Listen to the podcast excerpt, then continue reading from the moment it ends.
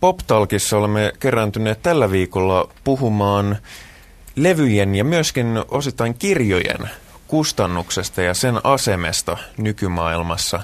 Miten kustannustoimi, kustannustoiminta kannattavana bisneksessä käy yhteen kustannustoiminnan taiteellisen arvon kanssa? Eikö business ja taide aina kumoa toisensa vai miten se menee? Asiasta meillä on puhumassa muun muassa Jukka Haarma.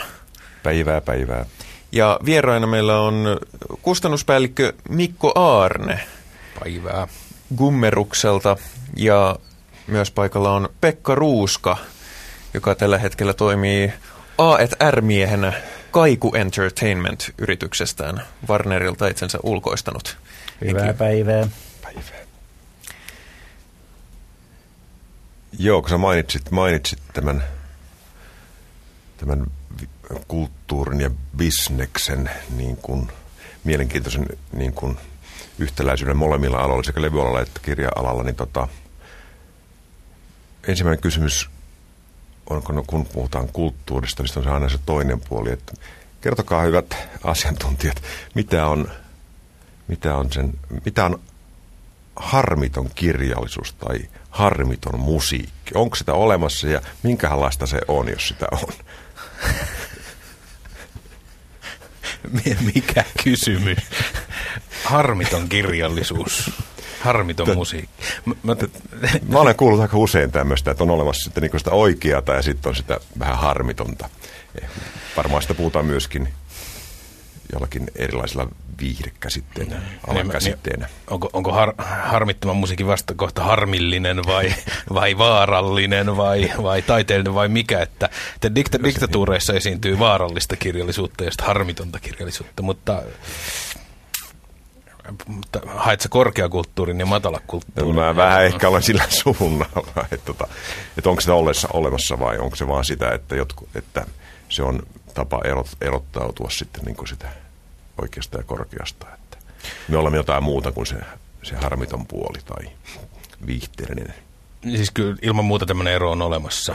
Ja, ja tota, ö, ö, mun mielestä ehkä viime aikoina, viime vuosina, viime vuosikymmeninä tämmöinen tietty niin kuin lähentyminen on tullut, että, että korkeakulttuuri on niin kuin, lähestyy populaaria, siis äh, korkeatasoinen taide, romaani, jolla on niin kuin kunnianhimoisia taiteellisia pyrkimyksiä, niin voi ottaa dekkarin muodon. Ja vastaavasti perinteisiltä dekkareilta taas vaaditaan niin kuin huomattavasti, kovempia kirjallista, huomattavasti kovempaa kirjallista tasoa kuin mitä vaadittiin esimerkiksi 30 vuotta sitten, jolloin se oli pelkkää kioskikirjallisuutta. Nykyisin siellä täytyy olla esimerkiksi kielioppia oikein toisin kuin aikanaan. Ja myös henkilökuvaus saisi mielellään olla vähän, niin kuin, vähän paksumpaa kuin, kuin paperin ohutta. Että tämmöinen, mä, mä en tiedä, onko musiikissa sama juttu, että nyt ainakin tämmöiset taidemusiikin säveltäjät tekee ää, poppareiden kanssa yhteistyötä ja toisinpäin. Niin, tässä on ehkä semmoinen lähtökohtainen ero, että kirjallisuuteen ainakin jotenkin mun ajattelussa on helpommin liittynyt semmoinen, että se on niin kuin lähtökohtaisesti helpommin korkeakulttuuria ja tämmöiset vakavasti otettavat kirjekustantajat tekee niin korkeakulttuuria. Sitten on todellakin tämmöinen ihan kioskikirjallisuus erillään. Dekkari on jossain siellä välissä tota, seilannut. Tässä populaarikulttuurissa, tai sitä, sitä mitä mä nyt olen tehnyt esimerkiksi viimeiset 15 vuotta, niin, niin se on lähtökohtaisesti vähän semmoista humpuukikulttuuria jo, että se on niinku rockia ja poppia ja semmoista niinku köykästä. Ja se, siellä on taas sitten mun mielestä edelleenkin erittäin hauskalla tavalla nämä lajityypit niin kuin sekasin, että tota, että semmoinen artisti, joka, esimerkiksi joku tuonne rockibändi, jota vaikka Zen Cafe, joka, jota mä oon seurannut nyt ihan alusta lähtien, niin, niin kyllä mä pidän niin kuin Zen Cafeeta parhaimmillaan niin kuin, sisällöllisesti ja esimerkiksi sanataiteena niin kuin jo semmoisena lyriikkana, että se, se niin kuin haastaa ihan, ihan – tasoltaan ja semmoisen niin kielellis-älyllisellä tasolla niin jo, jo sit niin kuin vakavasti otettavat runoilijat, joita pidetään niin lähtökohtaisesti korkeakulttuurina. Eli popissa tai populaarikulttuurissa nimenomaan musiikin alueella siis, niin nämä, nämä tällaiset genret on sellainen riemullisella tavalla ihan sekaisin. Aivan, mutta nythän kirjallisuuden puolella puhuttu, että kirjallisuus on ikään kuin viihteellistynyt, mutta sekaan ei, ei tarvitse ihan olla ihan uusi ilmiö kirjallisuuden puolella. Ei, ei, ei missään tapauksessa, että en mä tiedä musiikin puolella, mä luulen, että eiköhän Mozartkin tehnyt osan jutuistaan niin kuin tämmöiseksi kansan yleiseksi en tunne musiikkitermeitä, tunnette ne paremmin, mutta niin kuin ikään kuin viihteeksi voi sanoa. Ja kirjallisuuspuolella ihan sama juttu, että on siellä niin kuin kautta aikain tehty romaanikirjallisuus alkaa ritariromaaneista, jotka oli tämmöistä romanttista viihdettä, ja sitten tavallaan vakava romaanikirjallisuus lähtee Don Quixotesta, joka on, joka on sitten taas näiden parodiaa, eli, eli niin kuin humoristista kirjallisuutta, ja sitten että tämmöinen niin kuin lajien sekaantuminen on aina ollut, ja, ja, ja semmoinen klassinen esimerkki, jota aina käytetään, on, on siis tämä, että 30-luvulla Suomessa Suomen myydyimpiin kirjailijoihin kuului Auni Nuolivaara, jota kukaan ei muista – Paimenpiika ja emäntä oli hänen mainien romaanitrilogiansa nimi. Siinä oltiin ensin paimen ja sitten noustaan siitä piiaksi ja lopulta emännäksi. Myi aivan siis kuin siimaa. Ja samaan aikaan Walter Kilpi julkaisi samasta talosta Alastalon salissa kirjan, jonka, jonka kaikki nyt muistaa. Ja sitä myytiin siis. Joka me kaikki nyt... ollaan luettu. niin, mä oon. Ja kuka muu on. Onko sulla se teepaita, missä lukee, että olen lukenut Alastalon? Ei, mä semmoinen pitäisi hankkia. Paljonkohan sen alku, alkuperäinen tota, painos oli? Mä en muista, se, se löytyy kyllä tuosta kirjailija ja hänen kustantajansa nimisestä kirjasta, jossa on dokumentoitu tämä kustantajan ja Walter Kirven kirjeenvaihto. siellä on myös kuva alkuperäisestä arkistokortista, josta käy ilmi, että sitä on siis ensimmäisenä vuonna mennyt, en muista montako kymmentä kappaletta, niistäkin melkein kaikki ilmaiseksi. Mutta niin kuin tämmöistä tämä on. Joo. Siis yksi asia, mikä mulla ainakin tuntuu molempia yrittäneenä, levyn, levyä, levyn tekemistä yrittäneenä ja kirjan kirjoittamista yrittäneenä, niin mikä mun mielestä siinä on mielenkiintoinen ero on se, että nykyään levynteko on nykytekniikalla, se on halvempaa, se on helpompaa niin kuin teknisesti ihan vaan, että kyllä voi tuottaa musaa, puhumatta yhtään siitä, että onko se hyvää musaa vai onko se huonoa musaa, niin sen pystyy kyllä tekemään, kun sitten taas tuntuu, että kirjat on aina – ja kirjallisuus on enemmän tai vähemmän aina ollut siinä, että jos sulla on kynä ja paperia, niin kyllä sä voit, kyllä sä voit niinku riipustaa sen, sen jutun, mutta jotenkin silti tuntuu, että, että kyllä niinku kirjan kirjoittaminen, vaikka kirjoittaisi mitä tahansa roskaa, niin kyllä se, kyllä se vaatii aika paljon enemmän istumalihaksia kuin se, että, että pistää 74 minuuttia sointuja peräkkäin. Niin, tämä on aika mielenkiintoinen provosoiva väite, mutta totta kai siis siinä ollaan niin yhden teoksen No okei, okay, jos kirjoittaa novellikokoelman tai jotakin, jotakin aforismikokoelman, niin se on tietysti sit voi, voi tota noin, niin se pirstaloituu samalla lailla kuin levybiiseiksi, mutta tota, kyllä se varmaan vaatii pitkäjänteisyyttä enemmän ja se on yksinäisempää työtä ja näin, mutta eikö kirjan valmistaminen ole samalla tavalla kansain, äh, miten, ei kansainvälistynyt, mutta kansanomaistunut kuin levyjenkin tekeminen nykyään, että eikö tämmöisiä pien, pien äh, sitomoita ja tämmöiset pystyy melkein yksin kappaleen valmistamaan? Niin, Joo, on. Niin, et, et siellä on tapahtunut siinä mielessä sama kehitys, että niin kun, tämmöinen nämä institutionaaliset kustantajat ja, ja se semmoinen niin kuin portinvartijameininki, niin on sielläkin jossakin määrin. Tai sanotaan, että port, niiden portinvartijoiden ohi kulkee porukkaa niin kuin molemmilla aloilla nykyään. Joo, siis tämä pitää paikkansa, että se on niinku tavallaan, siis se, sitä voisi sanoa siis, että se ikään kuin se julkaisemisen rima on laskenut tavattomasti molemmilla aloilla. Eli Kyllä. siis ö, omakustanne kirjan pystyy tekemään tavattoman helposti ja halvalla. Siis en nyt muista, se ei maksa todella paljon. Siis sen saa Helsingistä hetkessä, jos sulla on käsikirjoitus valmiina. Ja siis samoinhan ö, niin kuin, ei maksa kauhean paljon tietokone ja siihen joku kovalevyyäänitysohjelma ja sillä sitten tekee ihan niin kuin periaatteessa noin teknisesti ihan ok-tasosta tavaraa omassa makuuhuoneessa ja sen voi sitten helposti painaa. Ja sitten yksi, mikä on niin kuin merkittävä, mun mielestä oikeasti isosti merkittävä ero, mikä on tullut, tullut tota entisaikoihin, niin on se, että, että, että kun ennen vanhaan siis, jotta sai kamaa julki. Piti päästä joko levyyhtiön tai sitten kirjapuolella piti päästä kustantajalle. Mutta nyt, nyt siis netissä voi julkaista niin kuin ikään kuin, niin kuin etukäteen. Et meillä, on, meillä on siis musapuolella esimerkiksi, onko se mikseri se palvelu, missä Joo, ihmiset, mi, mihin ihmiset saa uploadata kamaa ja josta on, aina kerrotaan, että näitä löydetään sieltä sitten uusia YouTubeen, saa tuupata omaa kamaa ja minne tahansa. Mm. Ja MySpace. Ja kirjallisuuspuolella on esimerkiksi rakkausrunot.fi, jossa on siis en tiedä montako kymmentä tuhatta kirjoittajaa ja montako miljoonaa rakkausrunaa. Käykää katsomassa, se on ihmeellinen maailma. Mutta, tota, mutta joka tapauksessa ää, pointti on siinä, että, että tuntuu siltä, että, että mistä yhtäkkiä on tullut tämmöinen määrä rakkauslyriikkaa ja rakkausrunojen kirjoittajia, että onko tämä joku buumi. Mutta hei, mä tiedän, koska mä oon lukenut niitä käsikirjoituksia aikaisemminkin. Niin. Ne on aina ollut olemassa, ne rakkauskirjoittajat. Kaikissa meissä asuu se, en tiedä moniko teistä on kirjoittanut jossakin elämänsä vaiheessa imelää rakkauslyriikkaa pöytälaatikkoon, mutta tota, mutta joka tapauksessa niin, niin, niin sille on ikään kuin tämän netin myötä on tullut sellainen foorumi, missä ne saa äänensä kuuluville. Että tämä niin vanha ilmiö muuttuu yhtäkkiä näkyväksi. Ja siis samahan tämä Mixerit ja MySpaceit ja nämä, että niitä demobändejä on aina ollut, niitä on aina ollut maailman autotalleissa ja ennen autotalleja jo jossakin, mutta tavallaan nyt niillä on yhtäkkiä niin kuin kanava, että se, se julkaisemisen kynnys on pudonnut. Mutta mä sanoisin, että tämä korostaa institutionaalisten levyyhtiöiden ja kustantajien merkitystä, koska tämä tekee sen, että nyt kuluttaja, mikä inhottava sana, siis lukija tai musadiggari, on mm. tila, tilanteessa, jos meillä on siis aivan... Yhteistyökumppani. Niin, niin, niin, niin mikä.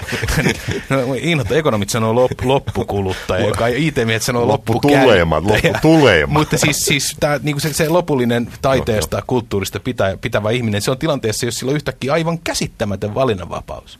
Ja sen takia nämä tavallaan nämä, nämä isot instituutit oikeasti, mun mielestä niiden merkitys korostuu sitä kautta, että, että se, oikeasti se portinvartijan merkitys, sen voi sanoa pikemminkin korostuvan. Siis koska tähän ahdistaa. Teidän ei tarvitse mennä kuin Jumbon tai jonkun, jonkun tuota, tämmöisen ison kauppakeskuksen City Markettiin ostamaan makaronia ja te olette siinä tilanteessa, että teillä on yhtäkkiä 400 makaronimerkkiä. Mitä te teette? Otatteko te gluteenittoman tavallisen torinaa vai myllyn parasta vai mitä ja mikä onko halpaa ja minkä muotoista ja muuta. Ja kyllähän siinä tavallinen ihminen ahdistuu. Et jos me oltaisiin siinä tilanteessa, että meillä olisi oikeasti niin kuin hyvä brändi, johon me luodetaan barilla numero viisi, niin me, me otetaan tota. Ja se on tavallaan niin kuin, tässä se, mun mielestä tässä on se niin kuin sen iso merkitys. Mutta käytätkö molemmat niin kuin tsekkaamassa, että jos löytyisi niin oikeita artistia, siis MySpace kautta. kautta. Niin meillä varmaan jotkut blogit ja tämmöiset. Siis, tai siis onko, onko se teille myöskin, niin käyttökilpailun välillä löytää uutta talenttia? Kyllä se, kyllä se on jo. Kyllä meikäläiset A&R, Artists and Repertoire-ihmiset, kyllä me käydään siellä katsomassa, mutta siis se sama ahdinkohan siinäkin vähän on, että sitä tavaraa on niin valtavasti, että melkein joku sellainen pieni esivinkki pitäisi jostain tulla, joku puskaradioviesti, että tsekkapas nimenomaan tämä että emme ainakaan siellä niin kuin hirveästi ihan päämäärättömästi seilaa jossain MySpaceissa, vaan yleensä menen katsoa jonkun, josta joku on niin kuin vinkannut.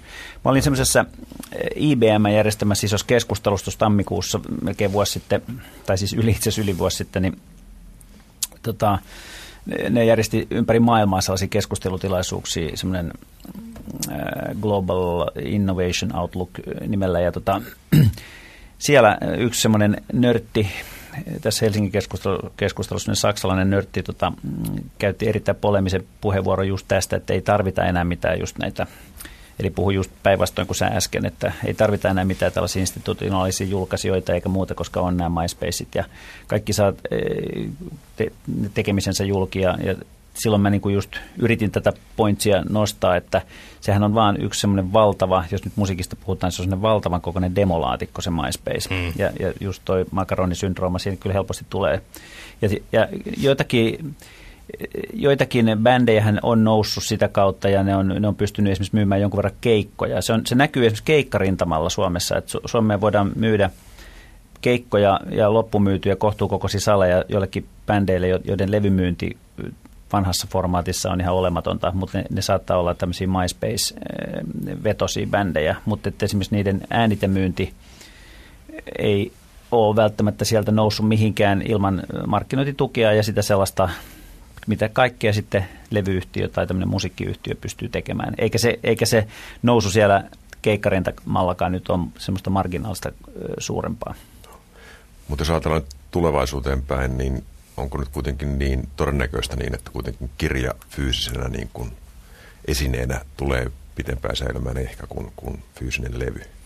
Niin no siis meidän, meidän tota, kirja-alan näkökulmasta ää, koko levybisnes on niin kuin uusi mediaa, että, että Gutenberg keksi kirjapainotaidon aika kauan sitten, niin sitä ennen niitä kirjoitettiin käsin ja savitauluja joskus Babyloniassa vuonna muna ja kana, mutta tuota, että tämä levybisnes on tosi uusi, että onko 30-luvulla vai koska korjatkaa jos mä oon väärässä, niin mm. alkoi tulla niin kuin oikeasti kaupalliset savikiekot ja muut. Ja siis sitten sen jälkeen vinylilevyt ja nyt CD-levyt, joka on siis auringonlaskun formaatti, kuten tiedätte, kannattaakohan niitä edes ostaakaan, koska kymmenen vuoden päästä meillä ei enää uusimmassa Applen kannettavassa ei ole ollenkaan optista asemaa, koska eihän kukaan käytä CD- tai DVD-levyä, kun ostaa kaiken verkosta.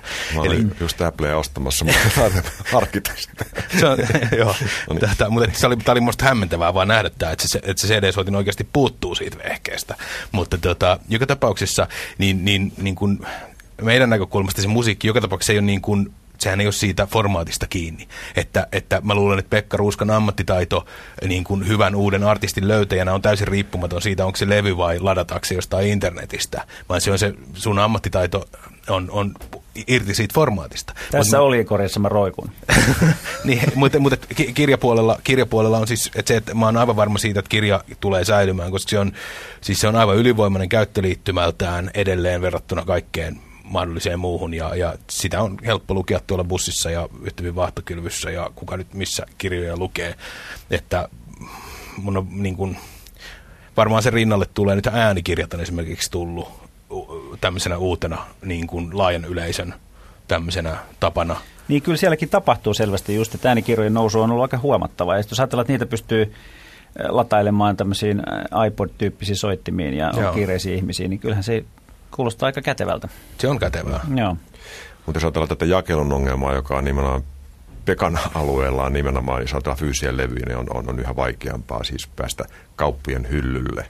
Niin, koska onko, kauppojakaan ei kohta enää ka- ole. Niin, kauppojakaan niin. ei ole, mutta on, onko, nyt tämä kysymys kun en tiedä, niin on, onko kirjallisuuden puolella edelleenkin tämä tietty kulttuuripoliittinen aspekti, että, että, että kirjakaupat saa niin ikään kuin näytekappaleita. Että ne, on, on. Et, et, tota, sehän muuttaa sitä rakennetta, koska silloin ei sitä riskiä välttämättä ei ole, koska se maksetaan vasta, kun sille kirja on ostettu, vai? Joo, näin on. Siis tämä pitää paikkansa. Meillä on omat ongelmat tämän jakelutien kanssa ja äh, niin kuin kirjakauppalaitos on vaikeuksissa. Toisaalta kirjat on tullut esimerkiksi marketteihin, missä ne ei ollut vielä, vielä 20 vuotta sitten, niin nyt, nyt saa ostaa sen samasta, mistä saa niitä makaroneja, niin sieltä saa myös tuota, Jarkko Sipilän dekkareita. Mutta tuota, äh, mut niin kun, täällä on omat juttunsa, mutta noin äh, periaatteessa meillä on todellakin niin sanottu näytevarastojärjestelmä, joka on mun mielestä aivan mahtava systeemi. Mä toivon, että se säilyy myös tulevaisuudessa äh, mahdollisimman pitkään. Se toimii siis sillä tavalla, uskokaa tai älkää, että, että meiltä lähtee, se voi valita äh, tuolta että mi, kuinka paljon niitä lähtee. Periaatteessa joku 250 kirjakauppaa Suomessa saa yhden kappaleen ää, kutakin kirjaa, joka on tässä niin sanotussa näytevarastojakelussa. Eli kun meiltä ilmestyy joku romaani, se lähtee 250 kirjakauppaa, jossa ainakin yksi kappale tätä kirjaa. Tietenkin voi olla, että ne ostaa sitä enemmän, kun ne tietää, että sitä menee valtavasti, mutta ainakin yksi näytevarastokappale on. Se on meidän omaisuutta, eli kustantajan omaisuutta, ja sitten kun joku ostaa sen, niin sitten se tilitetään, niin ne on velvollisia nämä kirjakauppiat sitten tilaamaan uuden tilalle. Ja tämä takaa siis sen, että ihan oikeasti, niin kun, mä tiedän, että levypuolella saattaa teorias käydä niin, että fyysistä levyä ei saa mihinkään myyntiin. Mm-hmm. niin kun, että sitä ei vaan voi ostaa mistään. Mä tiedän, että tämä on teoriassa mahdollista. Käytännössä ei varmaan, mutta, mutta teoriassa. Mutta mut kirjapuolella on aina niin, että se aina päätyy sinne niin kuin fyysisenä, fyysisenä niihin kirjakauppoihin. Tietenkin rinnalle tulee meilläkin nettikauppa ihan siinä, missä, siinä missä levypuolellakin ja, ja tota, ylipäätään jakelutie muuttuu, mutta, tota, mutta periaatteessa Onko se vain se yksi kappale? Entä sitten jos ne ostaa esimerkiksi, menekki tuntuisi olevan kova, ne ostaa vaikka kymmen, tai ne haluaa kymmenen kappaletta sinne hyllyyn, niin joutuuko ne maksaa ne sitten? Joo, ne, ne, ne maksaa sitten. Okei. Okay. Ja, joo, näin niin kuin niin oma, omaan riskiinsä sitten. Joo, joo. mutta tämä näytevarasto on semmoinen, niin kuin, miten mä nyt, se on jonkinnäköinen, niin kuin, voisiko sanoa, ei, onko turvaverkko on väärä sana, joku siis tämmöinen niin kuin, tavallaan, että ainakin on yksi kappale löytyy, että se ainakin Joo. on saatavilla. Joo, se on kyllä ihan hyvä systeemi. Levyalallahan on myös tämä niin sanottu palautusoikeusmyynti, että myydään jos halutaan esimerkiksi joku iso julkaisu oikein todella ronskisti joka paikkaan ja, ja kaupat empii, niin, niin silloin voidaan tehdä niin, että sitä Suomessa käytetään hyvin vähän, Amerikassa käytetään erittäin paljon. Että, että tota, niin, Mutta se siis koskee lähinnä vain massamyyjiä? Vai, no, periaatteessa vai? voidaan, voi jo, vaikka joku tuommoinen pienikin instanssi saada jonkun vähän marginaalisemman julkisen sillä kauppoihin. Se, tässä mennään nyt semmoisiin yksityiskohtiin, mikä ei kiinnosta ketään, mutta siis niin kuin, nimenomaan tämmöisten massamyyjien kohdalla, niin että tota, sitä saadaan, esimerkiksi joululevyt tehdään melkein aina palautus, palautusoikeuden, koska myyntiaika on niin älyttömän lyhyt. Ja sitten palautta, palautetaan, tota no, niin, Jenkeissähän on sellainen sanontakin, että shipping gold returns platinum, että tota, että se, se, on myös jossakin määrin tunnettu levyalalla. Joo. Yksi semmoinen niin kuin joka koskee molempia aloja, on sitä, että kun kai, kirjallisuuden puolella kai niin kuin artistit, tekijät ovat hyvin pitkään saman kustantajan niin kuin leivissä, niin sielläkin on ilmeisesti on tapahtumassa samaa mitä levyalalla, että, että tota, niin kuin, niin kuin Radiohead toisaalta, ettei välttämättä julkaista itse tai sitten vaihdetaan aika paljon useammin niin kuin levyyhtiötä. Eikö, tämäkin ole, eikö tämä kuten kirjallisuuden puolella aika uutta, että on. Et, et, et vaihdetaan niin kuin, ja kulttuuri, kulttuurilehdethän ei hirveästi varmaan kerro siitä puolesta käsittääkseni, tai ainakaan en seuraa niin tarkkaan, tai sitten ei kerrota, että, tota, että siellä oikeasti liikkuu niin ennakkoja ja rahaakin, kun vaihdetaan, joka taas levypuolella tuntuu niin ihan loogiselta ja jotenkin. Onko tämä muuttunut? No, on se muuttunut joo, mutta siis niin tässäkin taas tulee se eteen, että, että kustannus, kustannustoiminta on paljon vanhempi ala kuin mitä, mitä levybusiness. Mutta, tota, mutta kyllä semmoinen, niin kuin, tietty, tietty niin kuin liikkuvuus on tullut ja meillä on hyvin samantyyppisiä. Että ne on mun mielestä siis kustannus, kirjojen kustantaminen ja levyjen tekeminen, le, levyyhtiö, business, niin ne on, ne on semmoiset, ne on, ne on lähisukulaiset. Se on joku niin kuin, kirja, kirjakustannusala on se jotenkin vanhempi serkku, joka asuu toisessa kunnassa. Ja tota, tässä on tavallaan, niin kuin, me, me toimitaan ylipäätään vähän niin kuin perinteellisemmin monella tavalla, mutta ihan samanlaiset systeemit. Siis meillä on tapahtunut, viimeisen muutaman vuoden aikana on tapahtunut kaksi tämmöistä isoa niin kuin siirtymää, että jonkun ison, ison kustantamon merkittävä äh, kustannuspäällikkö tai niin kuin listasta, kustannusohjelmasta vastaava, joka olisi artisten repertoire manager mm. musapuolella, niin lähtee veke ja perustaa oman puljun. Siis aivan samalla tavalla kuin Asko Kalonen ja Helsinki Music Company vähän aikaa sitten lähti niin kuin, ja perusti oman puljun. Että näitä tavallaan tämmöisiä samanlaista pientä liikehdintää on tapahtunut ja, ja, ja, ja siis se on ihan semmoinen selvä ero, että, että, tota, että äh, niin kuin, kustantajaa voidaan vaihtaa helpommin kuin aikaisemmin. Että kun edelleenkin valtaosa kirjailijoista ajattelee kustantajasuhteen tämmöisenä elämänpituisena, missä ollaan niin kuin pitkään läheisessä työsuhteessa, mikä tukee sen kirjailijan koko koko niin kuin tuotantoa ja niin edelleen, niin valtaosa on tässä edelleenkin, mutta semmoista tiettyä niin kuin liikkuvuutta on tullut. Et isoin, isoin ero, mikä meillä on siis se, että kirjailijat ei lähde omakustantamaan la Radiohead, niin se isoin ero on siinä, että, että kun levyyhtiö, levyyhtiössä on siis artisten repertoire manager, joka sainaa, niin kuin mm. sanotaan, ää, tekijän, niin, tai kun te puhutte artisteista, niin, niin, niin, niin artistista. artistit, niin, niin, niin, niin sen jälkeen tulee tuottaja, joka tuottaa sen levyn ja on, viettää aikaa studiossa, toimii sparraajana, tämmöisenä niin kuin taiteellisena tukihenkilönä.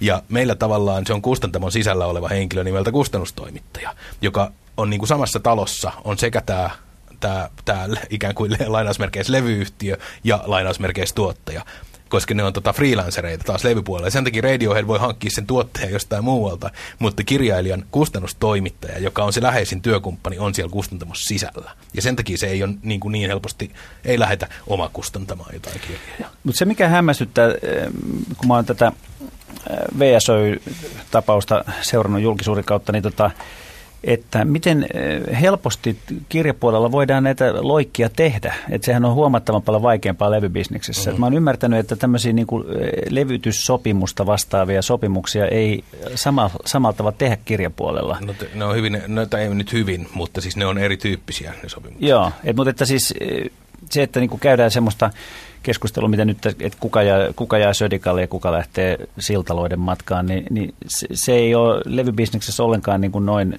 yksinkertaista, että ei sieltä niin vaan lähetä, jos on nimi paperissa. Ja ne, ne on aina X määrä levyjä, ne sopimukset nykyään. Aivan.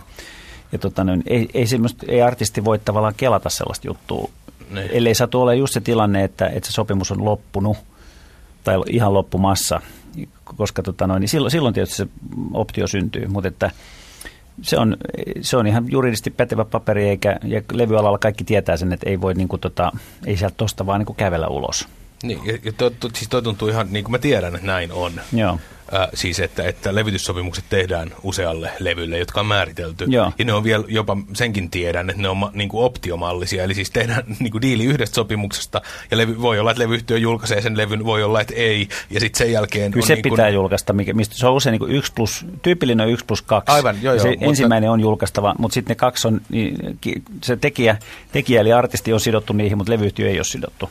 Niin, a, joo, juuri näin. Siis joka on niin kuin, niin kuin artistin kannalta varsin kiinnostava sopimusmalli. Että ei kustannusmaailmassa tämmöistä ikinä niin kuin, ei kukaan lähtisi tollaiseen, Niin, vaan, aivan. vaan ne tehdään kirja kerrallaan, siis ne diilit. No nyt on tullut, siis Jari Tervo on julkisesti sanonut tehneensä usean kirjan sopimuksen VSOin Joo. kanssa. Mutta tämä on, niin kuin, tää on toivottavasti tämä ei merkitse suurta murrosta ki- kirja-alalla, koska mä en, vaikka voi olla, että kustantajan etu saattaisi olla tehdä pitkiä sitovia sopimuksia, niin mä en usko, että se on niin kuin ylipäätään alan etu, koska se ei voi olla kirjailijan etu tehdä tämmöisiä niin kuin pitkiä, pitkiä si- sito, sitovia sopimuksia. Mutta niin, tuossa on jotain muuta pien, vähän ristiriitaista, koska ki, niin kirja-alallahan, mulla- siellä ei ole studiokuluja ja siellä ei ole ton tyyppistä, että se, kirjan, Niin. se kirjan niin kuin painaminen ja sitten joku pieni ennakkokirjailijalle, kun se kirjoittaa, mm. mä en siis todellakaan tiedä tota ansantalogiikkaa siellä näin tarkkaan, mutta mä, mä oon käsittänyt näin, että se on vaan sitten se, että se kirja painetaan, niin miksei siellä voisi, jos sanotaan, että on joku tämmöinen megaseller, voisi kuvitella, että Ilkka Remeksellä todellakin olisi niin kuin 1 plus 8 diili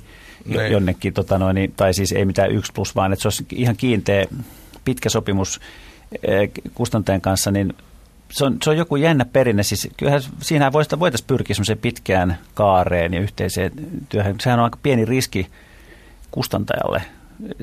Vaikka myynnit laskiskin, niin siellä ei, siellä ei tule mitään mielettömiä tuotantokuluja, jotka pitäisi niin kuin sitten niillä myynneillä kattaa. Että Niin, se on ihmeellistä, että ne ei, kustantajat ei pyri niin kuin omaa selustansa takaamaan. Että joku megaseller voikin kävellä yhtäkkiä ulos, jos tulee huono meininki. Niin, no mä luulen, että tässä on siis tässä varmaan näkyy just se, että media on niin paljon vanhempi ja Niin. niin. tota, se ei ole Amerikassa syntynyt. Siis tää on niin kuin, ihan, Se- mä, mä, se mä, voi mä kyllä. vakavissani. Siis, niin, että se, sekä levybisnes että elokuvabisnes on Amerikassa syntyneitä uusia medioita. Aivan, ja sen aivan. takia niillä on aivan toisenlaiset toimintatavat kuin Euroopassa syntyneillä monta sataa vuotta vanhalla kirja-alalla, jossa niin kuin kirjailijat, niin kuin, mitä mä nyt sanoisin, kirjailijat on meille paljon enemmän taiteilijoita kuin mitä rokkari on levyyhtiölle. Mm, mm, ja, ja, ja tavallaan niin kuin, niitä pidetään paljon itsenäisempinä, itsenäisempinä taiteilijoina ja äh, kirjailijat myös tietää sen. Ja, ja niillä on, tota, mä luulen, että viime aikoina paljon tapetilla ollut Suomen kirjailijaliitto on osittain myös tähän niin kuin, sillä on myös vaikutuksensa, että kirjailijat on suht järjestäytyneitä ja niitä on suht vähän ja sieltä meillä on aika vähän semmoisia niin villei toimijoita millään puolella aitaa.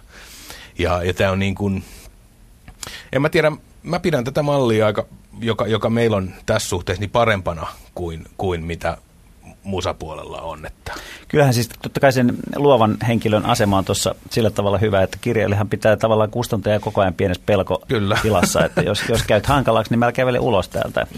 Ja silloin tietenkin taiteen vapaus on turvatumpi Ne. kuin tämmöisessä, missä, missä se taiteilija on sidottu siihen Ja X määräksi aikaa. Niin, ja sitten yk, siis yksi on se, että, että meillä on tavallaan semmoiset paljon enemmän semmoiset herrasmiessäännöt kustannusalalla ylipäätään ollut, siis kautta aikojen, että niin kuin, joka on koskenut ylipäätään semmoista toimintaa, että on toimittu jotenkin niin kuin kunnian nimessä, Niin. e- eikä, eikä jonkun, jonkun niin kuin äkillisen edun tavoittelun. Tässä on totta, että jos ajatellaan rock'n'rollin alkutaivalta, niin se, se on niin kaikkea muuta ehkä kuin, niin kuin herrasmiessopimuksia ja, tai kunniallista toimintaa, koska sehän on nimenomaan bisnestä. Että tämä, Joo. tämä, niin kuin tämä, että silloin kulttuurista ja taiteelle arvoa, niin sehän tietysti tuli vasta kymmenen vuotta sen jälkeen. Mm. Joo, mutta kyllä nykyään taas sit kilpailu, äh, tai historia on aika, joltakin osin aika synkkä, mutta tota, sitten kun sijoitetaan vielä tämä manageriporras, joka Suomessa ei ole kauheasti päässyt jylläämään, mutta tuolla suuressa maailmassa on niin se, se historia siihen vielä, niin se on aika, aika joltakin osin synkkä, mutta nykyään kilpailu on niin kova, että kyllä, kyllä tämä tämmöinen kunniallisuus on aika lailla mun mielestä tullut myös levybisnikseen, että se sana kiertää baareissa aika nopeasti, jos niinku, ni, niiden teki, niitä tekijöitä eli artisteja kohdellaan jotenkin kaltoin. Mm.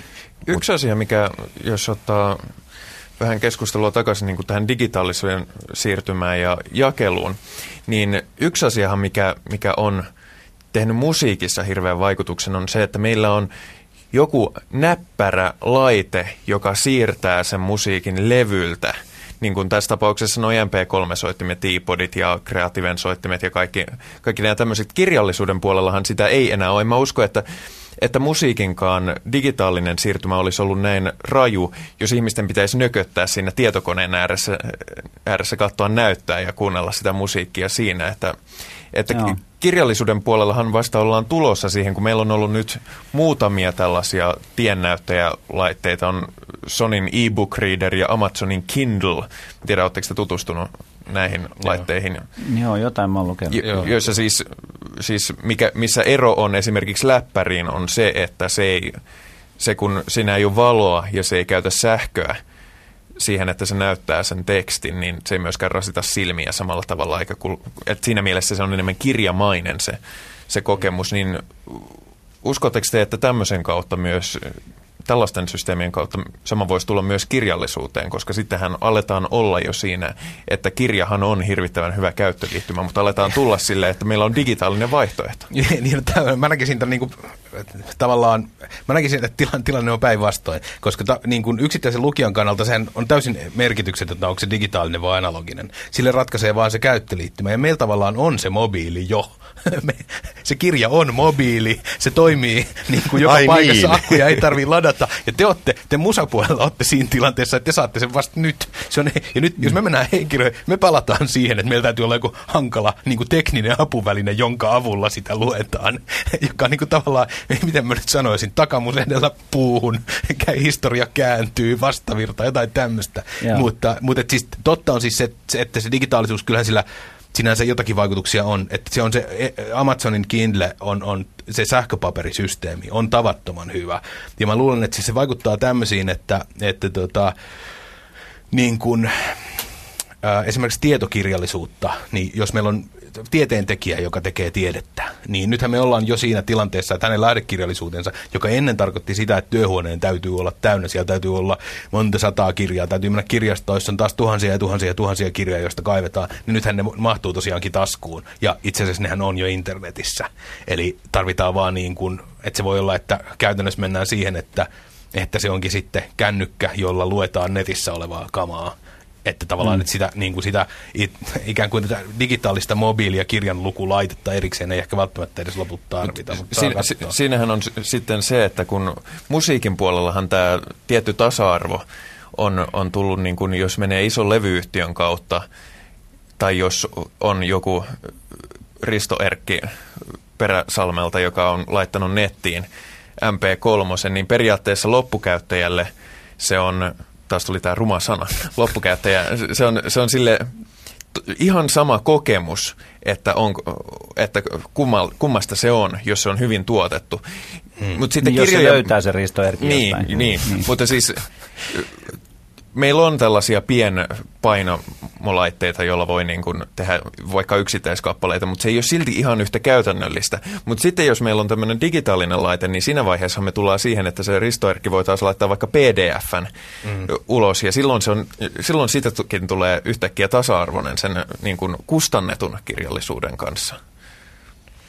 Niin, joo, tämä tavallaan pitää paikkansa, mutta mä pidän tota aika epätodennäköisenä skenaariona, koska öö, mä luulen, että jotta tämmöinen tuotanto pysyisi yllä, niin täytyy olla joku ansaintalogiikka. Ja jos kaikki on pelkkää pdf niin jonkun täytyy pystyä rahastamaan siinä välissä, että se pystyy maksamaan kulut. Ei tää on tää, tavallaan, mä luulen, että keskeistä lopulta on se, että, että löytääkö se mm. käyttäjä sen, niin kuin Pekka sanoi, että löytyykö se yksittäinen PDFn tekijä jostain. Ja sitten toinen on se, että mikä on aika iso juttu, että, että jos sä teet niin kuin, ja, siis kustantaja tekee kirjailijan kanssa aika ison duunin, mitä ei ehkä tule helposti ajatelleeksi. Tämä on siis tämmöinen, mistä on puhuttu vasta oikeastaan viime aikoina, mutta se kustannustoimittajalla on aika iso merkitys sen kirjan syntymisessä. Se ei ole ihan niin iso kuin joillakin tuottajilla on musiikkipuolella, mutta se on siitä huolimatta silloin merkitystä. Eli kun käsikirjoitus tulee meille, niin siis sitä luetaan hyvin tarkkaan ja sitten sen jälkeen ruvetaan miettimään, että, mitä tämän, että voisiko tämän kirjoittaa uudestaan, voisiko tästä tehdä vielä paremmin, mitä tälle voisi tehdä.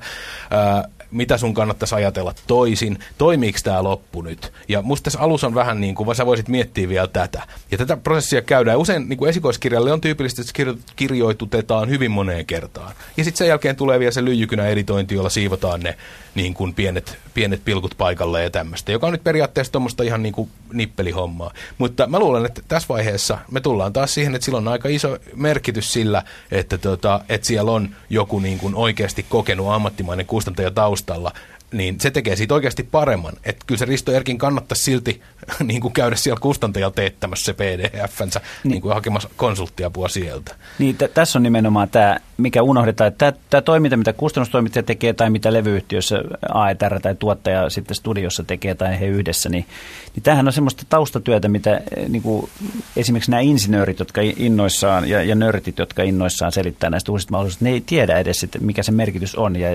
saattavat olla tietämättä koko prosessista. Ja silloin tämä aina unohdetaan tässä keskustelussa, että ihmiset hakee kuitenkin hyvää, hyvää musiikkia, hyvää kirjallisuutta. Mm.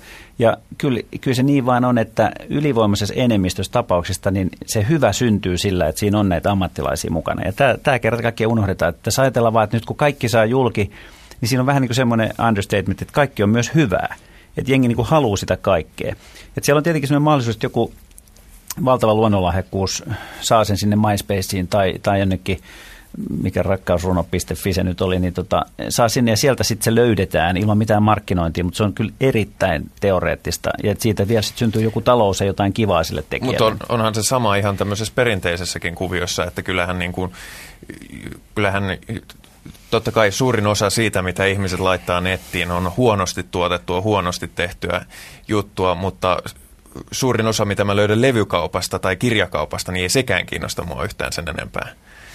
Äh, joo, mutta no toi on tollanen, äh, toi on toi juttu. mutta niin, siis... niin tarkoitan, tarkoitan sillä, sillä vaan se, että siis, siis huonoa saa kyllä myöskin.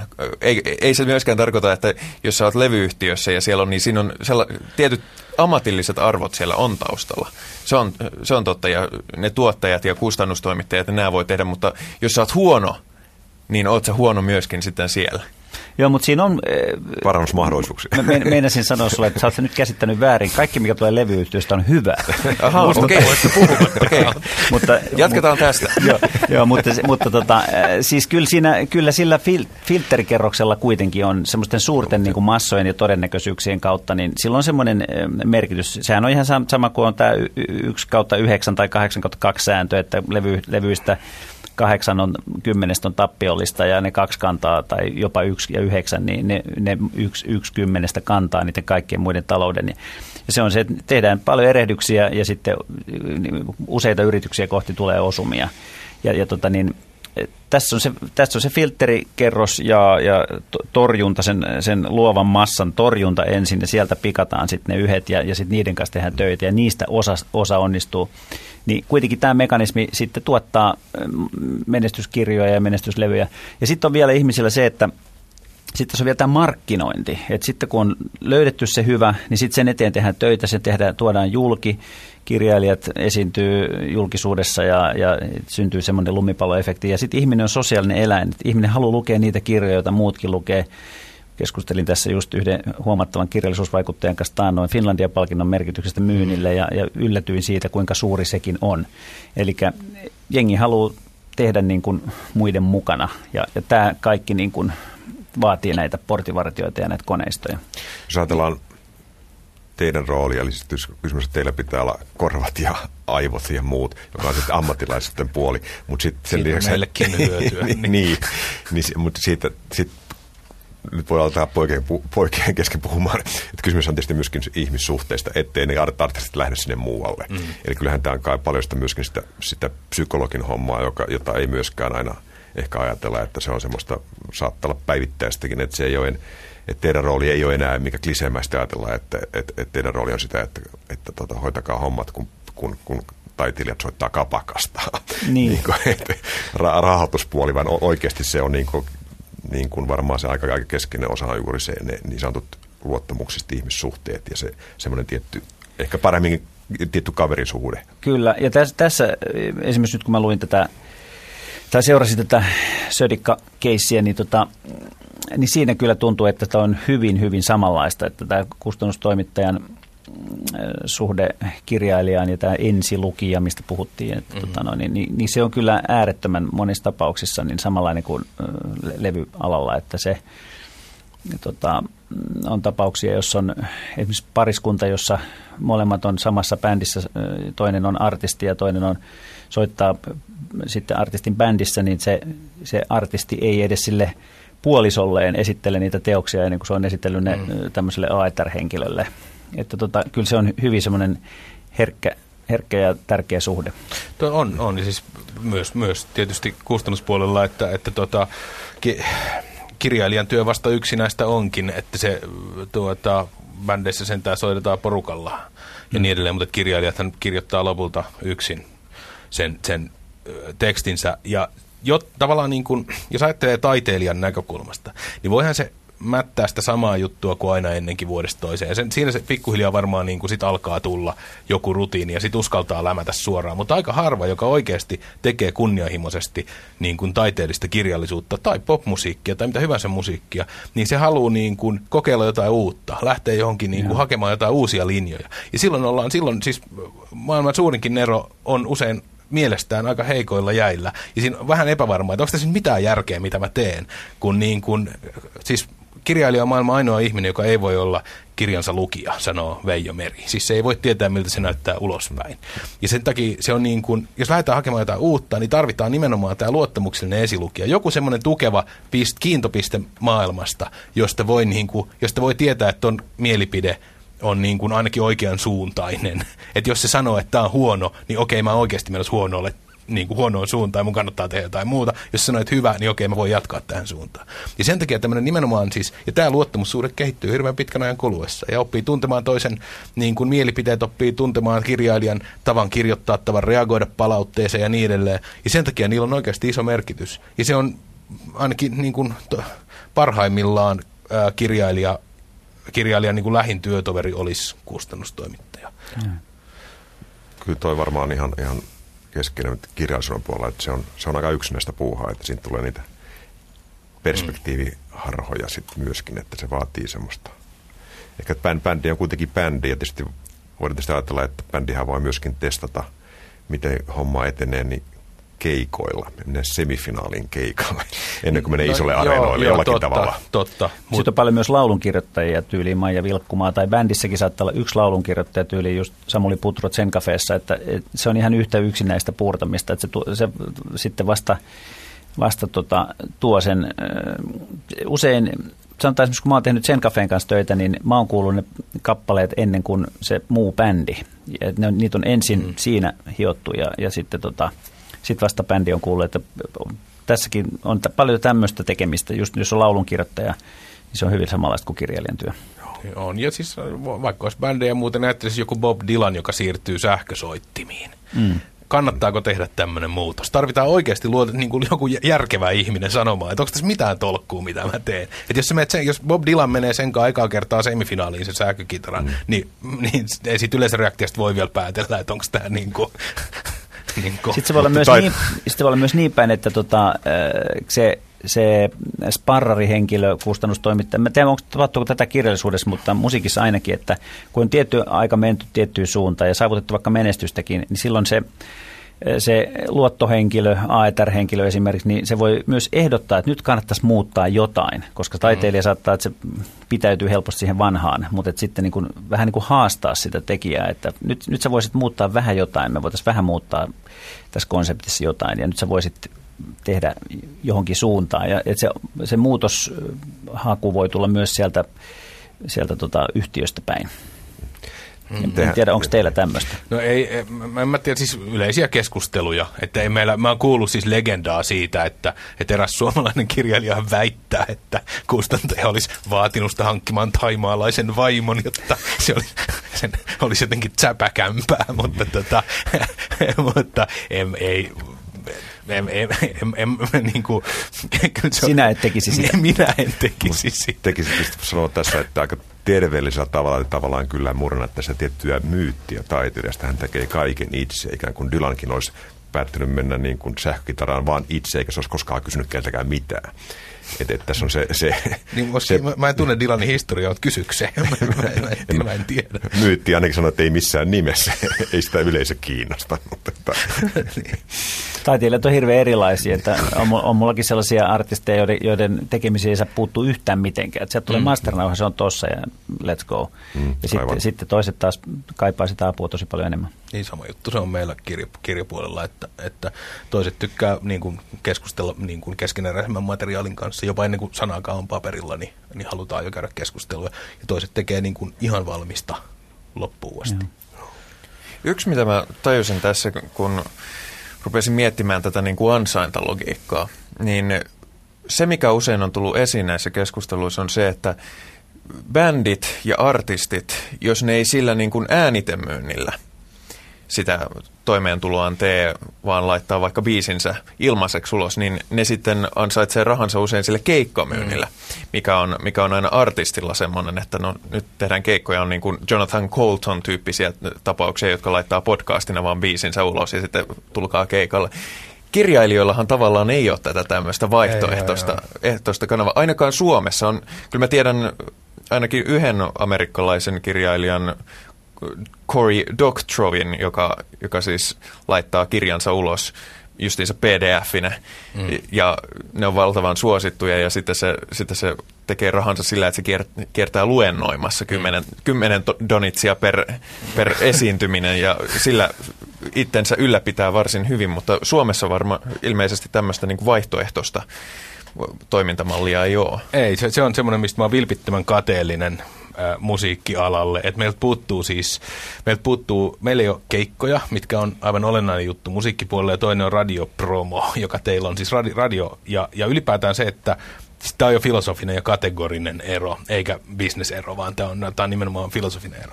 Että musiikkia voidaan niin kuin kuunnella, musiikkia voi kuunnella ää, ja sitten voi mennä ostamaan sen levyn tai sitten voi, kuunnella, voi mennä keikalle. Sitten voi, me voidaan kuunnella sitä yhdessä. Me voidaan mennä keikalle kuuntelemaan sitä yhdessä, me voidaan kuunnella sitä yhdessä ja kuunnella, että mikä loistava kitarariffi. Ja me voidaan niin kuin olla sitä, siinä läsnä, mutta kirjallisuus, kirjallisuudessa on se, että meillä ei ole tätä. Meillä ei ole, meillä ei ole siis, ei ole niin kuin, se lukukokemus tapahtuu aina intiimisti lukijan ja sen kirjan välillä. Ja siihen ei niin kuin kukaan muu pääse väliin. Ja se on, niin kuin, tämä, on, tämä on tavallaan... Äh, tämä on niin kuin rikkaus ja, ja, ja kurjuus siinä mielessä, että, että niin kun, kun lukija menee ostamaan kirjan kaupasta, jos se ostaa se itselleen, niin se luultavasti ostaa kirjan, jota se ei ole vielä lukenut. Eli siis se ostaa sijan säkissä pohjimmiltaan. Ja nyt, nyt tämä kirjallisuuskeskustelu, jota käydään, arvostelut, se mitä kaverilta kuullaan, nettikeskustelut ja muut, niin ne on vaan niin keskustelua siitä, että minkä, missä säkissä luultavasti on sika, josta sä tykkäät. Ja, ja tämä on tavallaan niin kuin, tämä on se, ja sitten lopultakin, lopultakin meiltä puuttuu tämä, mikä, että mä oon aina yrittänyt miettiä sitä, että miten se voisi jotenkin jakaa sen mutta niin. mä, mä en keksi sitä. Vähän yksi poikkeus, tämä, joka mulla on kauhea blackout nyt, että siis tämä Voisula runoilija. Niin, Heli Laaksonen. Heli Laaksonen, niin, niin sehän myi, loppuun myytiin konserttisaleja. Niin joo, siis se on... Kävi se on, keikoilla kyllä. ja luki runojaan. Tämä pitää paikka, se Tommi Taberman on toinen, joka tota, äh, kyllä, siis hän tekee myös paljon ilmaiskeikkaa, ei, se on niin kuin, ja hän pitää myös luentoja ja ansaitsee sillä omansa. Mutta että meillä on niin kuin periaatteessa äh, muutama runoilija on, ja sitten runopuolella muutenkin, siis tämä runon lausunta on siis, mutta että, että pitkässä prosessissa tätä ei ole. Että Suomessa on viime vuosina nimenomaan tämä runon lausuntakulttuuri kasvanut valtavasti. Meillä on siis ollut upeita kohinaklubeja Helsingissä ja po- poetry slammia, eli siis tämmöistä niin kuin improvisoinnin Suomen mestaruuskilpailuja, ollut lavarunoutta ja tämmöistä ja meillä on muutama runoilija, jotka on nimenomaan tunnettuja lava-esiintymisestä, mutta tota, äh, niin kuin yksittäisen kirjailijan, kun tässä nyt bisneksestä puhutaan, niin ongelma on siinä, että, että tässähän ei sit liiku raha ollenkaan. Että ne on ilmaisia, ilmaisia runoklubeja ja ravintola saattaa tienata muutaman pennin kaljamyynnillä, mutta sitäkään hirveästi tuu, koska astioiden kilinä haittaa runojen kuuntelemista.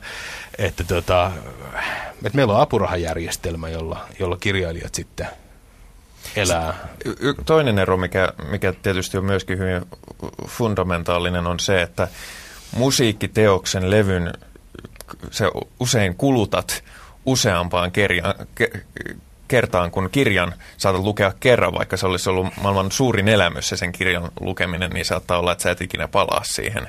Joka taas sitten, kun puhutaan esimerkiksi kirjastosta, niin sehän jos mä luen sen maailman mahtavimman jutun kirjaston kirjasta, niin en mä mene ostamaan sitä kirjaa sen jälkeen perään, mutta jos mä lainaan kirjastosta levyn ja ku, kuuntelen, että tämä on ihan mahtava juttu, niin kyllä mä juoksen ostaa silloin sen levyn kaupasta. Joo, se on totta. Voi kumpa se olisikin noin. Mutta on siis nyt t- tässä, Toivotaan, että näin on. tästä täytyy muistaa, että kirjallisuus on muutakin kuin, kuin, niin kuin romaaneja. Että kyllä esimerkiksi keittokirja on, säilyy aika pitkään käytössä tai puutarhaupasta. Ja lastenkirjat on semmoisia, jotka luetaan miljoona kertaa. Aivan. Ja siihen asti, Kyllä. kunnes ne on piirretty täyteen liiduilla. Ja niin kuin siinä mielessä onkin hullu, että lastenkirjat on kaikkein halvimpia, kun niitähän pitäisi maksaa niin kuin neljän kirjan verran käytetään niin valta. Mutta en mä tiedä, siis, siis kyllä mä luen parhaat kirjat moneen kertaan. Siis kyllä mäkin jotain kirjoja, mutta sitten jos kyseessä on niinku, mä, mä saatan parhaan, parhaan biisin, minkä mä just keksin, niin mä saatan kuunnella sen kymmenen kertaa saman päivän aikana, mutta sitä kirjaa mä en kyllä ihan, ihan siihen tahtiin pysty, pysty kuluttamaan. Tai, aina, aina, aina, tai sitten se on just se tyylin, että jokuhan sanoi, että se luki Sodanin rauhan kymmenessä minuutissa, ja sitten kun kysyttiin, että mi, mitä siinä oli, niin se sanoi, että se kertoi Venäjästä. Mä, mä suosittelen sulle runoja. Siis mun kirja, jota mä luen uudestaan ja uudestaan ja uudestaan ja uudestaan, on niin kuin Paavo Haavikon tietyt runokokoelmat. Pentti Saarikoski toinen, joihin mä palaan ja palaan ja palaan ja palaan. Ne alkaa olla aivan riekaleina. Ja ne on semmoiset, niitä ei väsy kuuntelemasta, anteeksi lukemasta. Mutta kyllähän käy täällä rockkulttuurin alueella joskus aina se on häpeällistä, että ai sä kuuntelet koko ajan tota samaa biisiä. Et eikö albumiraidalla tuolla yksi on tosi paljon parempi kuin tämä hittibiisi. Että kyllähän meilläkin on sellainen ajattelu, että, tota, että siinä on jotenkin häpeällisempää palata johonkin aina samaan. Tämä toisto on, toisto on aina niin kuin, ei niin hienoa kuin, kuin uniikki. Äänikirjathan tavallaan tuo tätä myöskin sitten kirjallisuuspuolelle. Mä kuuntelen nykyisin paljon äänikirjoja. Niitä ei valitettavasti digitaalisesti Suomessa, siis tällaisella niin kuin MP3-myyntinä ei kauheasti saa. saa. Kyllä saa adlibris.fi, sieltä saa. Saako sieltä muitakin kuin sinun he egyptiläisen? Saa. Su- suosittelen esimerkiksi tota Jarkko Sipilän Kylmä jälki viime syksynä. Okay. Mainio rikosromaani. Yleisradion aalloilla. Sori. Sitten Aallosta tulikin mieleen tietysti, että, että hit, jos nyt pieni hyppäys tänne hittiradio, niin eihän hittiradiot välttämättä ole sitä, okei se toinen pointti, että ne soittaa niin sanottua paskaa musaa, mutta myöskin että ne on hittiradiot, ne soittaa niin aina sitä samaa. Niin kyllähän se on tietty arvoarvostelun asetelmahan siinä on. Sen sijaan, että niin kuin joku toinen asema, asema soittaa niin kuin laajaa repertuaria. Kyllähän siinä on tämmöinen tietty, tietty niin korkean ja matalan väli. Kyllä Alkaako niin meillä nyt soittolista keskustella? niin, mä meinasin just sanoa, että tiedän. Paljonko meillä on aikaa? Mun, mun, mun bussi lähtee kuuden tunnin päästä. Minähän toinen soittelista tänne yleisradio, että niin. me voidaan tästä jatkaa. Mutta ei, jat- ei jatketa siitä, että jatketaan siitä, mikä teitä varmaan yhdistää, on tietysti se semmoinen tietty, tietty dilemma, tai ehkä se ei aina, mutta joskus on kuitenkin sitä, että nyt pitäisi saada niin kuin tuo, tuotetta ulos, että et, taite, taiteella on kuitenkin vapaus ja sillä on tietty aikataulu, mutta kun jos joulumarkkinat painaa päälle, niin miten, miten, miten, miten onko tämä yleinen til, tilanne, että niin vai onko se niin kuin, mitä sopimuksessa lukee, missä vaiheessa pitää kirja tulla ulos? Niin siis ki- kirjallisuushan on niin kuin, kirjallisuus on slow foodia sielulle ja, Joo, ja joo. popmusiikki, niin kuin äsken totesimme, on jotenkin fast foodia, joka siis kolme minuuttia 30 sekuntia, mitä se nyt kestää, äh, tämä yksi poppibiisi. Ja tavallaan niin kuin, äh, meillä on myös niin kuin muutenkin paljon pidempi tämä aikajänne. Et Me, meillä muodostuu kirja-alalla on kaksi sesonkia, kevät ja, kevät- ja syyssesonki. Ja tavallaan nyt tällä hetkellä mä ajattelen vuoden 2009 kustannusohjelmaa. Ja 2008 syksy, siis nyt tämän vuoden syksy, johon on siis puoli vuotta ainakin aikaa ensimmäisiin, niin on täysin lukkoon lyöty ja suurin osa niistä kirjoista alkaa olla jo niin kuin hyvin pitkälle valmiita. Eli me tehdään niin kuin tosi paljon ennakkoon kaamaa, että semmoista tilannetta ei pääse tulemaan, että, että, että tämä pitäisi olla nyt kahden viikon päästä valmis ja siellä ne vielä hilloaa studiossa. Siis joskus näin toki käy, mutta, mutta, tota, mutta kyllä meillä on tässä suhteessa, meidän toimintaperspektiivi on paljon pidempi kuin levypuolella. Jos Pekka.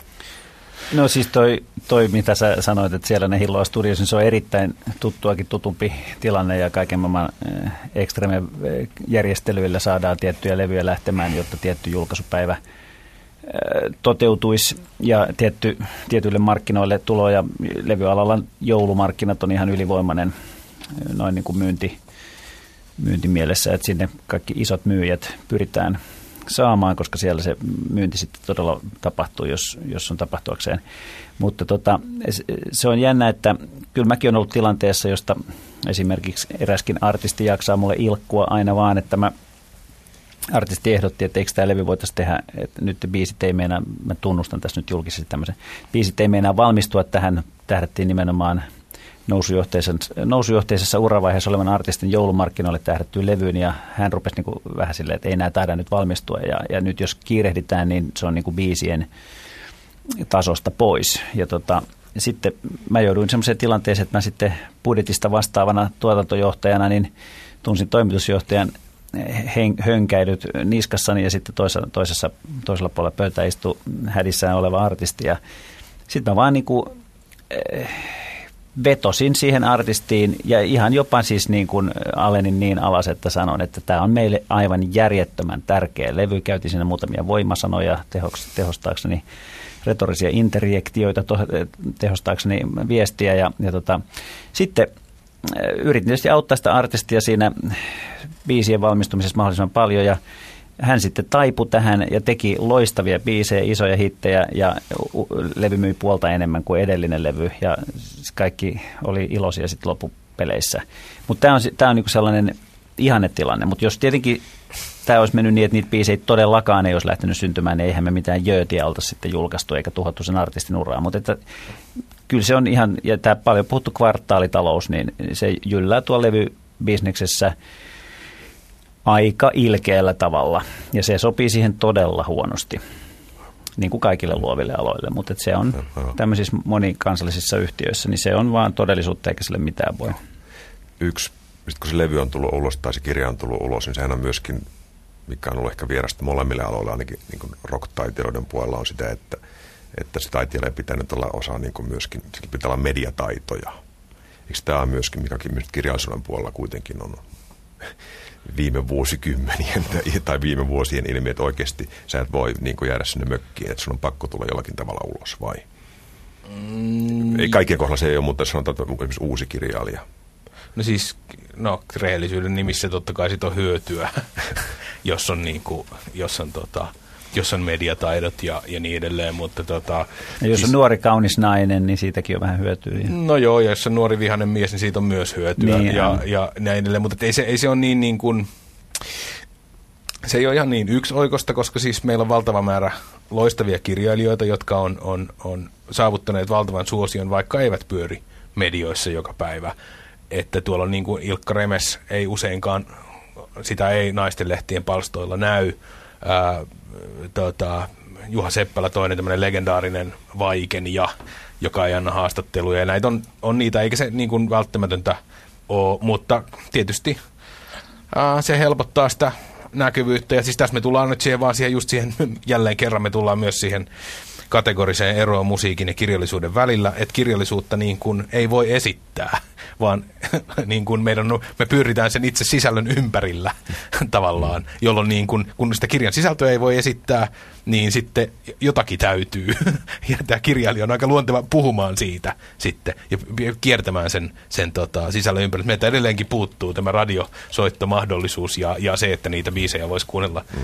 kuunnella, kuunnella tavallaan etukäteen. Mutta siis yksi, mikä mun täytyy tähän sanoa vielä, niin on se, että tässä on siis jonkinnäköinen sukupolvi murros tapahtumassa tässä suhteessa myös, että, että toi uusi jengi, joka nyt tulee, se on vielä nuorempaa tuolla Musa Idols puolella, mutta, mutta myös meillä kirjallisuuspuolella, jossa debitoidaan vähän vanhempana kuitenkin niin, niin, niin, niin sukupolvien ero on siinä, että, että jos ottaa sodan jälkeen syntyneen ihmisen, niin se ei kyllä mielellään esiinny, se, se, se jännittää joka ikistä. Se on, en mä tiedä, onko joku, mikä lienee kansakoulun esitelmä, mm, perinne vai mikä, tuttua, mikä on tämä tuttua. piiskannut ihmisiin tämmöisen. Mutta sitten jos ottaa 80-luvulla syntyneen ihmisen, niin siis sehän haluaa sinne. Se mm. puhuu mielellään, se puhuu hyvin ja luontevasti, silloin valmiiksi kaikki nämä taidot ja, ja niin kuin koko tämä setti. Että ei se niin kuin, tämä ei, tässä on musta niin kuin kolikolla on monta puolta, ei kuin kaksi, mutta monta silti.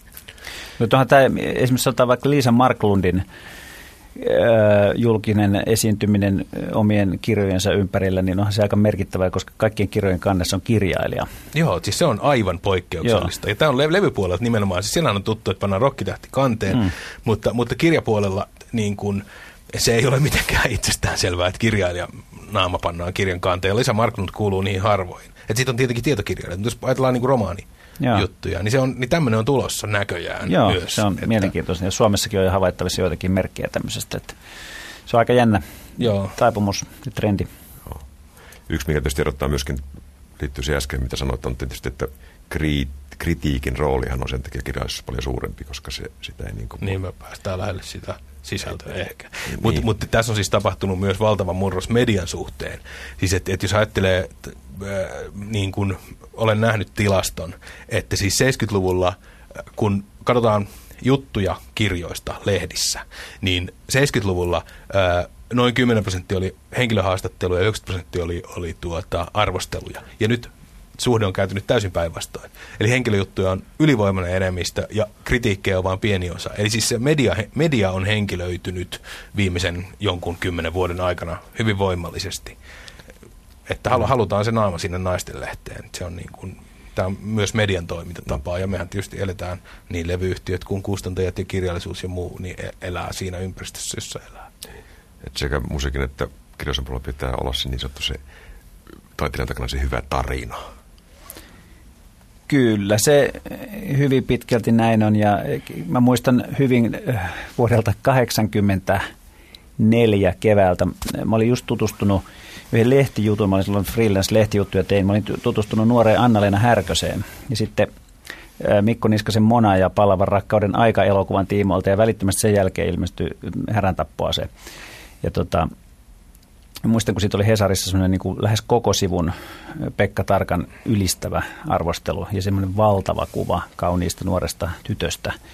Ja siitä lähti sitten semmoinen ihan mieletön rakettimainen niin kuin, ura tavallaan liikkeelle, ja, ja, joka on jatkunut näihin päiviin asti. Ja siinä oli just loistava, loistava tarina, hyvin tämmöinen pop-tähtimäinen tarina niin kuin sillä haavaa, ja sitten kirjailija tietysti myöhemmin lunastanut ne odotukset, mitkä siitä syntyi. Pitäisikö kirjallisen puolella, kirjallisen puolella järjestää tämmöinen pop idols kilpailu? No joo, tämä on, on tämmöinen kestovitsi me, meidän alalla. Ja, ja mä oon nähnyt semmoisia virallisia niin kuin tarjouksia siitä, että, että, että jonkinlaisia yhteistyökuvioita, että pitäisi järjestää tämmöinen haluatko kirjailijaksi idols-tyyppinen kilpailu. Mutta tässä me tullaan taas siihen, että se, se, se, niin kuin sen itse kirjallisuuden niin kuin esittäminen, niin. niin se, se tapahtuu siellä kansien välissä ja lukijan ja kirjan välillä. Että se, se, no, kolme se, minuutin sämplejä vaan sieltä tekstistä. se, ja sit se on niin kuin kohtalaisen epäkiinnostavaa niin kuin TVn katselijalle nähdä, että siinä se nyt istuu aamutakki päällä, juo kahvia ja kirjoittaa. No, mutta ehkä me tyydymme sitten runoraatiin vaan. niin, no siis se on, se on aika niin. lähellä sitä. Niin, yritys se on niin kuin paras, paras mahdollinen. Musta Aivan. se toimii. Mä tykkään runoraadista, se toimii hyvä. musta hyvin. Loppupäätelmäksi joudumme varmaankin sitten tekemään sen, että musiikki ja kirjallisuus ei ole sama asia. Jos joku on eri, eri mieltä, niin voi pistää siitä meille tietoa internet-sivuillemme. Osoitehan on blogit.yle.fi kautta pop-talk ja sieltä löytyy myöskin kaikki kaikki aikaisemmat keskustelut sekä myöskin se aivan kokonainen keskustelu, jos kuuntelette tätä radiosta, niin radiosta kuullaan vain pieni osa tätä jännittävää keskustelua. Ennen kuin lopetamme, meillä on ollut tapana käydä paneeli läpi ja kysyä joku viimeaikainen sykähdyttävä kokemus musiikin alalta. Toivottavasti tämä ei tule kenellekään yllätyksenä. Että joku on sykähdyttänyt. Joku, jokin, se voi olla mikä tahansa, se voi olla musiikin liittyvä biisi, se voi olla kirja, se voi olla konsertti, se voi olla ihan mitä tahansa, mikä on noussut tällaisen massakokemisen yläpuolelle. Kuka haluaa aloittaa? No, mä voin aloittaa. Mä, tota, mä luulen, että se on Matti Johannes Koivun Irvin Goodman coverit. Toi Ei Tippa Tapa ja äh, Las Palmas, ne mä oon kuullut ja täytyy, he, mä oon ku, tota, täytyy heti rynnätä kauppaa ostamaan se levy. Koska tota, se, ne jotenkin niin kuin, ylipäätään tämmöisten niin kuin karujen kovereiden niin kuin tekeminen on nyt tullut kovasti muotiin. Mä varmaan Johnny Cashin American Recordingsien jälkeen ja siitä on sitten kopioitu Vesa-Matti Loiri tehnyt oman versionsa jostakin ja näin edelleen, mutta, se, mutta tota, ja mulla on siis mulla on ollut pitkään semmoinen harrastus, että mä oon keräillyt cover-kappaleita Tämä on, mä tiedän, että tämä on perversia, mutta tämmöinen harrastus mulla on ollut. Ja niin kun, taso vaihtelee, mutta mut herran jestas sentään, ne Matti Hannes Koivun Irvin versiot on jotain aivan käsittämätöntä. Siis niin kun, aivan kerta kaikkiaan siinä on niin kun, otettu hieno, hieno uusi näkökulma. En, mä, täytyy kuunnella lisää, että onko se parempia kuin alkuperäiset, mutta toistaiseksi kuulostaa siltä. Olen täysin samaa mieltä koko levyn, mutta se, jos mä valitsen, niin mä valitsisin kuitenkin hienon massa-ilmiön, joka kosketti minua henkilökohtaisesti. Oli tietysti eilen päättynyt K70 TV-sarja, joka minusta oli hieno formaatti, hieno idea ja upea toteutus. Liikuttavan kaunis jopa tämä, kun ne laulaa siellä kolmen naisen elämän tarkoitusta nämä vanhat hienot ihmiset. Se oli hieno sarja. Ei helppo arvata, mikä ensi vuonna, kun jotain palkintoja jaetaan, niin vuoden musiikkiohjelma. Tosin hirveästi tarjontaa ei ole televisiossa valitettavasti, mutta se on vahvoilla. Mä oon nyt vähän, vähän tota... Omaakin tuotantoa saa valita. Ar- ar- artismin olemus. jos, jos tässä olisi ollut kysytty, että mikä on järkyttävin kokemus, niin se oli, se oli ehdottomasti eilen, kun mä vierailin tuossa Mansikkapaikka-ohjelmassa ja mulla oli valittu mun oma esiintyminen pyhäpäivän hartaudesta vuodelta 80 jotain ja minä Amin Viiksineni siinä, niin se oli, se oli karua. Oikeastaan tota, ää, musiikki, musiikkikokemuksia, kun tässä nyt on lueteltu, niin, niin, tota, niin, niin mun mielestä oli tietysti mun pitäisi nyt sanoa, että teräsbetonin voitto Euroviisukarsinoissa, kun oli niitä tukijoukoissa, se oli tietysti mahtava, mutta musta oli niissä samoissa karsinoissa erittäin hieno, hieno tota, juttu, joka kertoo myös hienosta tulevasta, tai itse asiassa just julkaistusta levystä, tämä Vuokko Hovatan esiintyminen äh, siinä. Äh, hyvin semmoisella niin kuin omaehtoisella musiikilla, ja se, että Aulikki Oksasen lyriikkaa äh, siinä levyllä ei tässä nimenomaisessa kappaleessa, mutta siinä levyllä on tota noin, niin hyödynnetty ja löydetty uudestaan, niin se on ihan mahtavaa. Mutta tämä konseptisen levyllä, josta nyt kuultiin tämä, tämä Kerkon biisi, missä ei ollut kyllä Aulikki Oksasen teksti, mutta se oli, siinä oli jotain hyvin herkkää ja kaunista ja semmoista niin kuin rohkaisevaa koko levybisneksen niin kuin tulevaisuudenkin kannalta. Minun kokemukseni on yksi elämäni suurimpia, suurimpia karvaita kokemuksia. Sain kuulla, että että yksi suor, suosikkiorkestereista, niin Einstürzende Neubauten on tulossa Suomeen, mutta Samperinen menee, meni ihan liian pieneen saliin. Ja se, se oli myyty loppuun jo siinä vaiheessa, kun mä sain ylipäänsä tietää, että tämmöinen oli. Ja se, semmoinen, jos joku pistää vihaksi, joten... Jos... Ol, oliko se se bändi, joka tuli kiviporalla lepakon seinän läpi lavalla aikana? Voi hyvinkin olla. Kuulostaa siltä. Kyllä, ky, ky, en, en, en yhtään epäile, etteikö se voisi olla Mikäli mä muistan se oikein, se oli juuri sama yhtymä. Joskin, joskin to, to, to, to, todella, todella sanotaanko riipivistä alkuvaiheista on kehittynyt hyvinkin kaunis yhtye. Että tota noin, mikä on mun mielestä, mun mielestä on hienoa, että kuinka, kuinka voi niin kuin hakkaamalla kahta metallipalikkaa keskenään niin saada kaunista musiikkia, mutta ne, ne vaan osaa. Mutta siis jos, joku, jos jollakin on ylimääräinen lippu tai tietää kuinka mut pääs, pääsee paikalle, niin ilmoittakaa. Täältä saa hyvän hinnan. Mutta tähän päätämme keskustelun tällä kertaa. Kiitokset panelisteille Jukka Haarma, Mikko Aarne ja Pekka Ruusko.